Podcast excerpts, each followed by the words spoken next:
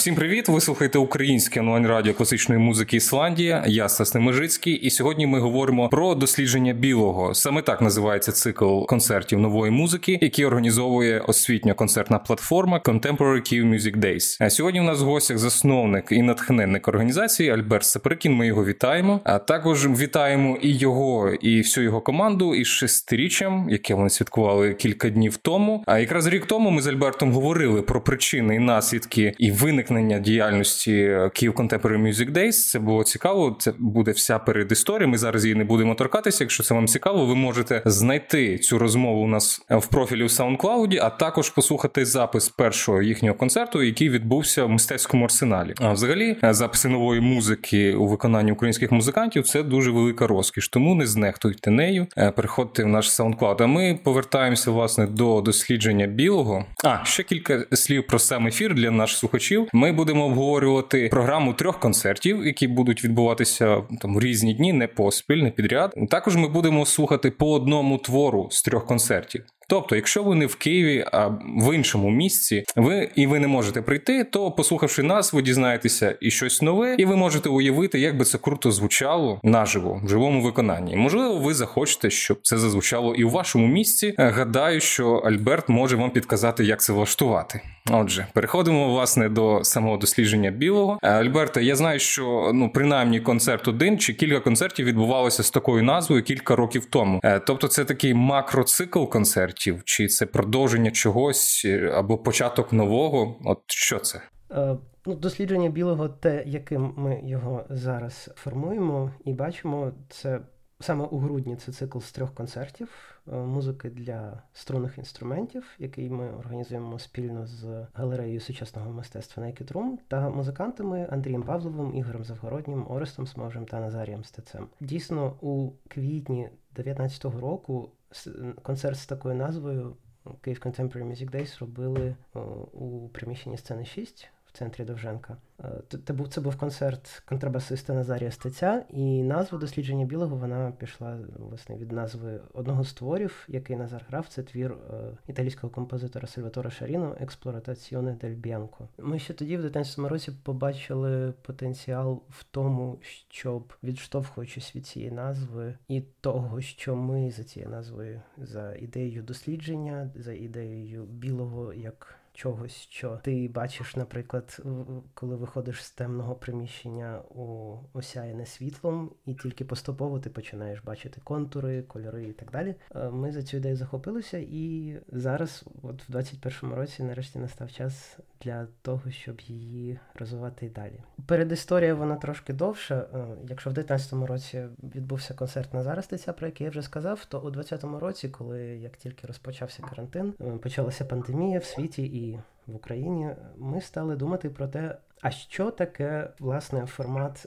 концерту академічної музики, інструментальної музики. Який досвід слухач чи слухачка отримує, приходячи і на приходячи в приміщення, в якому музика наживо звучить? І власне за чим ми приходимо на концерти? Ще 100 років тому можна було би сказати, що для того, щоб почути якісну музику, сьогодні нам вже складніше апелювати саме до цього, оскільки якісну музику можна послухати, взявши в руки мобільний телефон. Ем, і ми прийшли до того, що принаймні для нас саме концерт це про досвід співбуття з іншими людьми в одному приміщенні в той момент, коли жива музика, яка звучить саме зараз, після концерту вона зникне, і в такому виді ти її ніколи не почуєш. Це також про емоційний аспект, це можливість взаємодії, можливо, навіть в голові з особистістю солістки або соліста, з персоналією людини, яка грає е, музику для тебе, або групи людей, ансамблю і так далі. Для нас це також інтелектуальний аспект.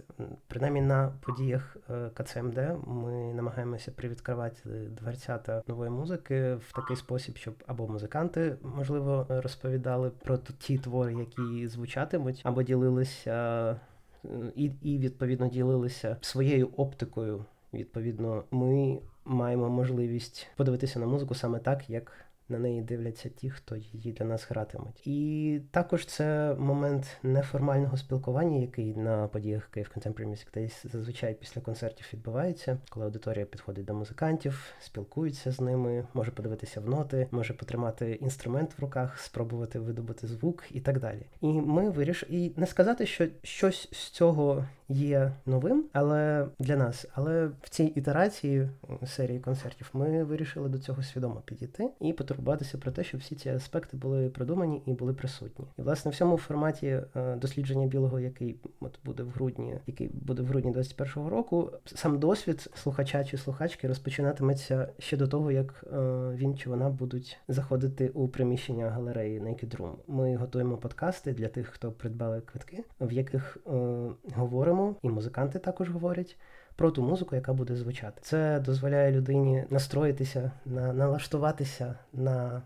те, що буде звучати ще до того, як е, власне вона опиниться на концерті. Те, що стосується формату, можна сказати і про той факт, що дійсно концерт відбувається у приміщенні галереї. Там немає формальної сцени, яка над або нижче від аудиторії. Це це атмосфера демократичності і рівності. Е, як Орест Смовш, один із солістів, який гратиме, сказав про свій концерт, що він хотів би, щоб аудиторія відчувала, як ніби вона спостерігає за тим, як він в себе на кухні музикує. Це про зняття вайбу аристократичності і недоступності академічної музики. Ось це те, що ми намагаємося робити, і ми також плануємо після концерту неформальну частину, коли на якій відбуватиметься живе спілкування з музикантами і можливість випити келих вина і провести час час в так в такому форматі, в якому усі залучені мають можливість ділитися враженнями від концерту, думками про музику чи просто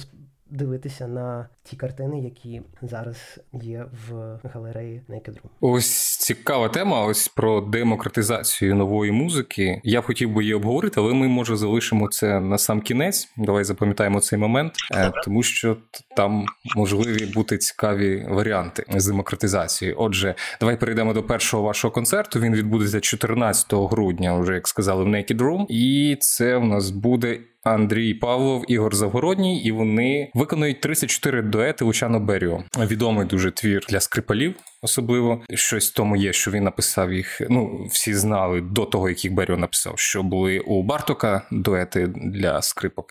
От і потім Беріо написав, і в принципі, е, якщо так дуже сухо, то це такі вправи е, етюди для для відточення певного виду техніку для скрипалів. Але Беріо не був би Беріо, якби не пододавав би там ще багато інших сенсів е, і всілякої гри зі звуком. Чому саме цей твір у виконанні цих двох музикантів? Так, це наскільки нам відомо, це перший випадок, коли в Києві всі 34 дуети Беріо прозвучать на одному концерті.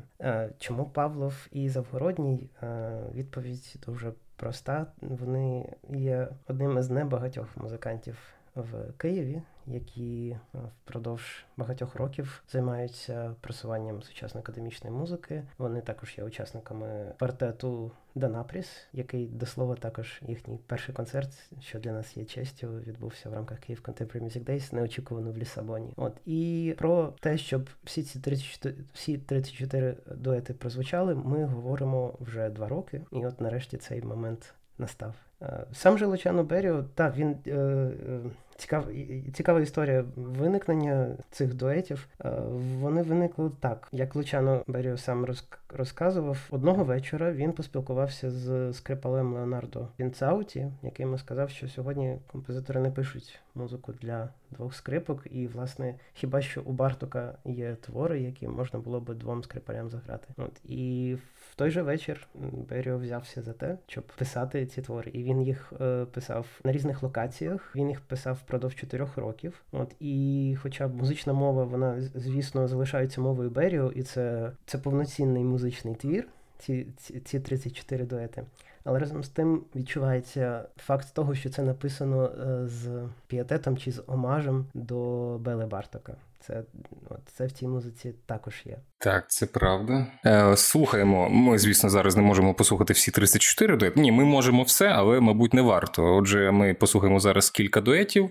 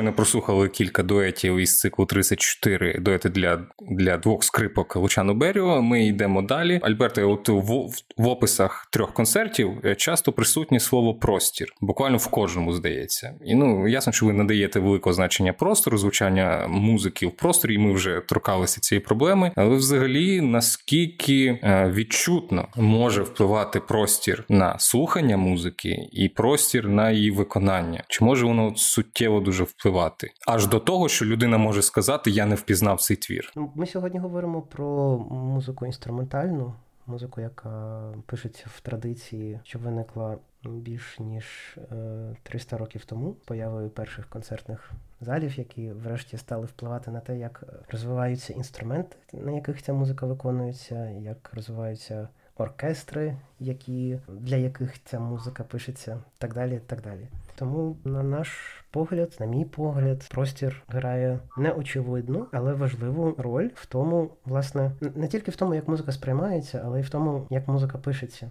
Відповідно, простір, в якому музика для якого музика пишеться, відповідно і впливає на музику, яка для цього простору пишеться, і відповідно впливає на те, як саме ця музика сприймається. Ми можемо це, наприклад, побачити на прикладі спроб відтворення концертного досвіду відвідування концертів, які з'явилися природнім чином в той момент, коли сталася пандемія у світі.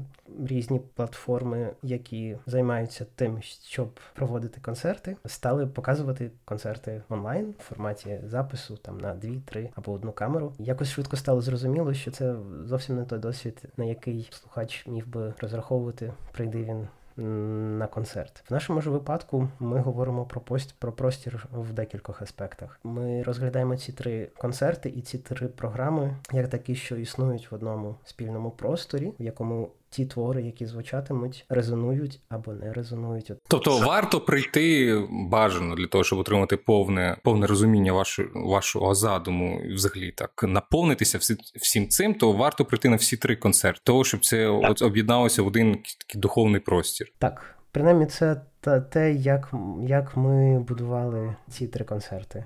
Ми говоримо і про простір фізичний також. Для нас є важливим, е, що ці концерти, як я вже казав, відбуваються саме в галереї у нетиповому, нестандартному, незвичному для От це це теж важливо. І також ми думаємо про простір, який виникає між солістами, які грають. У нас перший концерт нетиповий склад дві скрипки, другий концерт одна скрипка, але дуже нетипова нестандартна програма. І третій концерт знову нетиповий склад, скрипка і контрабас. Це теж і, врешті, дослідження білого як формат стає простором, в якому всі ці інструменти та солісти мають можливість взаємодіяти одне з одним як в рамках одного концерту, так і в рамках всіх трьох концертів. Добре, перейдемо до другого концерту. Він сольний. Орис Мош Скрипаль виконує 16 грудня в тому самому місці о 19.00. Отже, а вибрав я хочу послухати з цієї програми для того, щоб продовжувати вже попередню тему з мініатюрами. Дьор в куртах це цикл ескізів і коротких думок. Ну, власне, е, знаки ігри та повідомлення.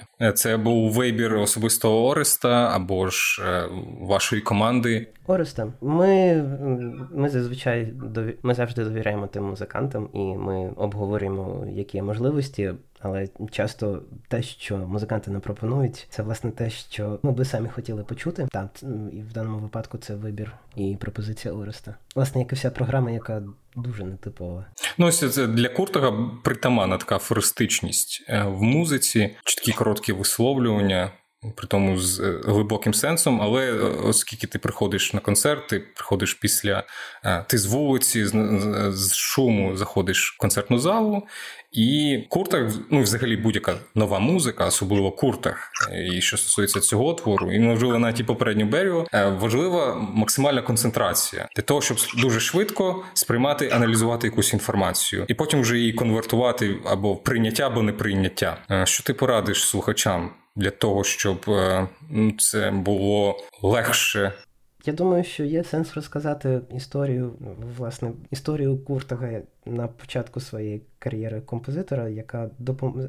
яка допоможе опертися в власне прослуховуванні е, цього твору. У 56-му році в Угорщині в Угорщині сталося та було придушене повстання, після якого Куртах біжав у Париж, де навчався Месіано. Разом з тим, всі ті два роки, які він жив в Парижі, Куртах був у депресії, був розгублений і, і допоміг йому вийти з цього стану е, психотерапевт угорського походження на прізвище Штейн. Його метод терапії, арт-терапії, був таким. Він пропонував будувати дуже маленькі скульптури із сірників. І ця це штука, яка допомогла Куртагу. Такий е, така практика допомогла Куртаку вийти із е, стану депресії. І вже коли в е, 59-му році він повернувся до до, до Будапешта і написав свій перший твір, який якому він дав опус, назвав його ну, Опус 1 Це був струнний квартет. Він його власне Штейну і присвятив. Так, от не знаю я я не думаю, що тут можна треба спекулювати, що саме чи саме. Такий досвід психотерапії вплинув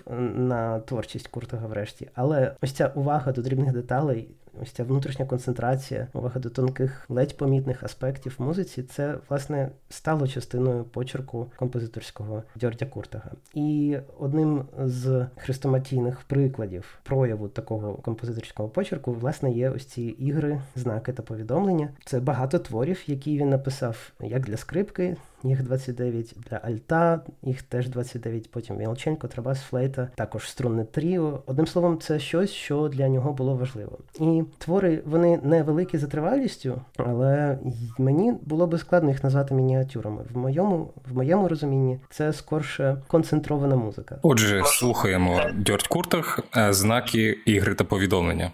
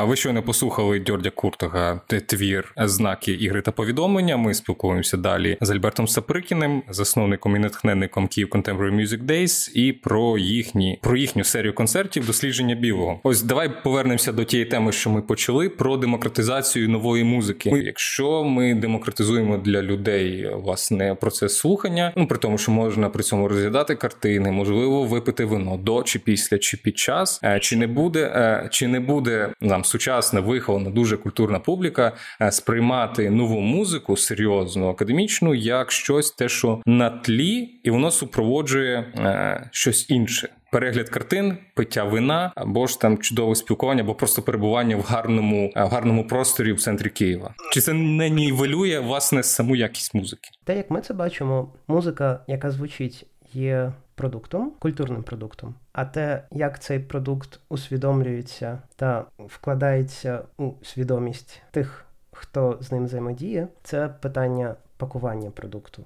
І це те, де в цій ланці митець який створює продукт, який слухає аудиторія, яка потім, в якої потім хочеться вірити, зростає запит на продукт, який створює митець. От, власне, пакування це та частина цієї ланки, в якій Київ Contemporary Music Days е, в своїй концертній частині своєї діяльності вступає в гру. Одразу скажу, що те, що було, те, що ти сказав про вино, вино це остання остання частина, остання, остання частина події, і вона цілком в традиції західноєвропейських е, концертів, як сучасної академічної музики, так і академічної музики в цілому. Те, що стосується ролі і місця, яке займає музика на наших подіях, мені здається, що це залежить від того, як те, що звучатиме комунікується, як ми про це говоримо, як про це говорять музиканти, який формат для того, щоб ця музика звучала, і яку програмну рамку ми цьому задаємо.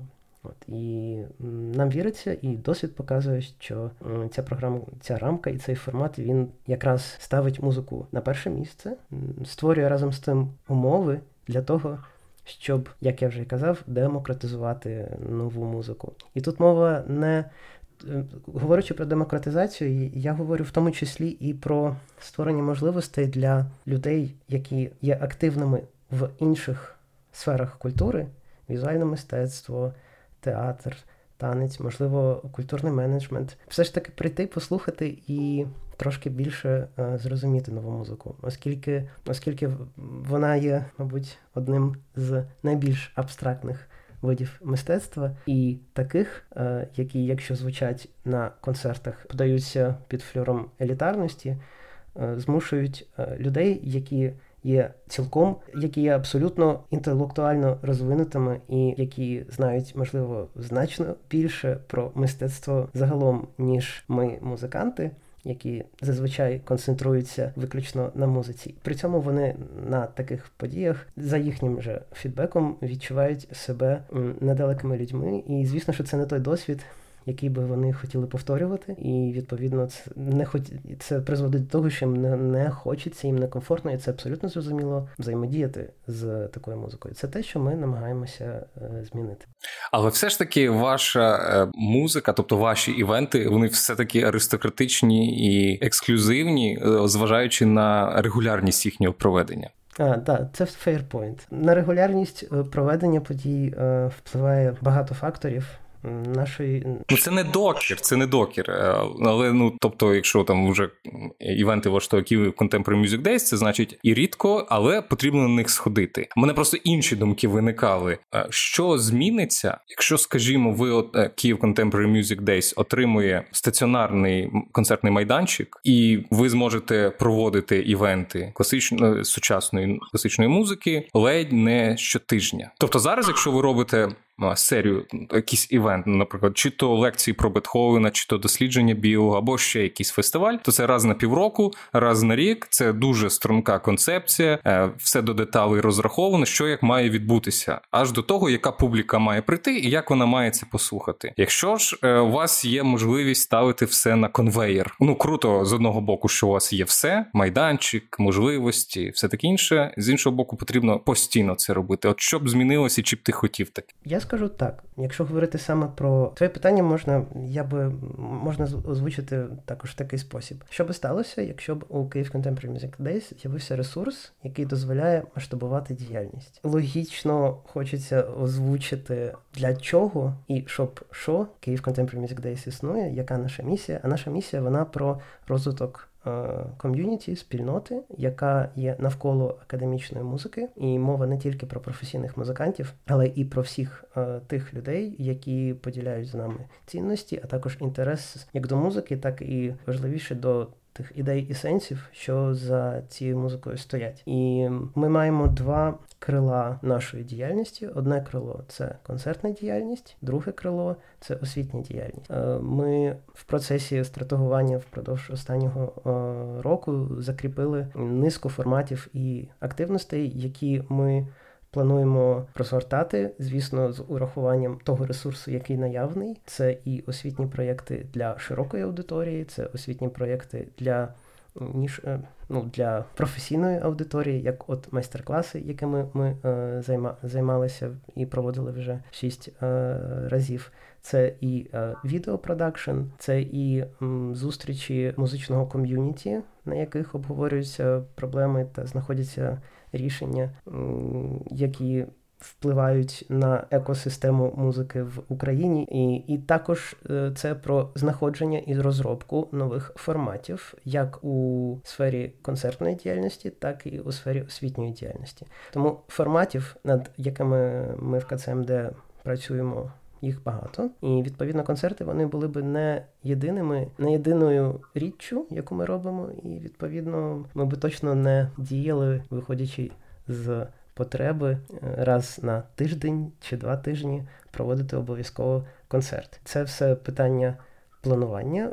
І і вибудови всіх тих активностей, які ми маємо в планах, в такий спосіб, щоб максимально природньо та ефективно реалізовувати нашу місію. Окей, приходимо до третього концерту. Третій концерт це дует Назарі Стесі Орисмош, контрабас, скрипка. Я обрав твір, який би ми хотіли послухати. Це композитор Яко Куусісто. Я точно не впевнений, як правильно вимовляти цей е, назву цього твору. Мені здається, що Міньо якось так. Може, Ольберт, ти підкажеш? А може і ні, не підкажеш, але нам підкаже, наскільки я знаю, Орис Мош. Він записав для нас е, коментар про цей твір. Назва Міньо у творі Яко Куусісто фінського композитора е, нічого насправді не означає. Я навіть питав у самих носіїв мови. Композитор пише, що саме звучання назви воно схоже до слова мінімалізм. Власне, в такій техніці він і написав твір, і він також пише, що він йому доводилося себе навмисно стримувати, щоб не написати ніякого мелодичного матеріалу. В нього така була ціль. Справді, у у, у мініо для скрипки з контрабасом неможливо знайти нічого мелодичного, але натомість саме е, використання ритму і те, як постійно ритм е, в цьому творі міняється, і відчуття ритму, відчуття долі, синкопованості. Ритм тут стає найважливішим е, чинником е, взагалі музичного. Розвитку і музичного якогось портрету цього твору, і також він, як скрипаль, один з найактивніших зараз фінських музикантів і диригентів. Він як скрипаль ем, добре знає струнні інструменти, і він використовує настільки класно резонанс скрипки і контрабасу, а саме відкритих струн скрипки та контрабасу, що це створює дуже цільну і активну віртуозну одиницю навіть з протилежних інструментів.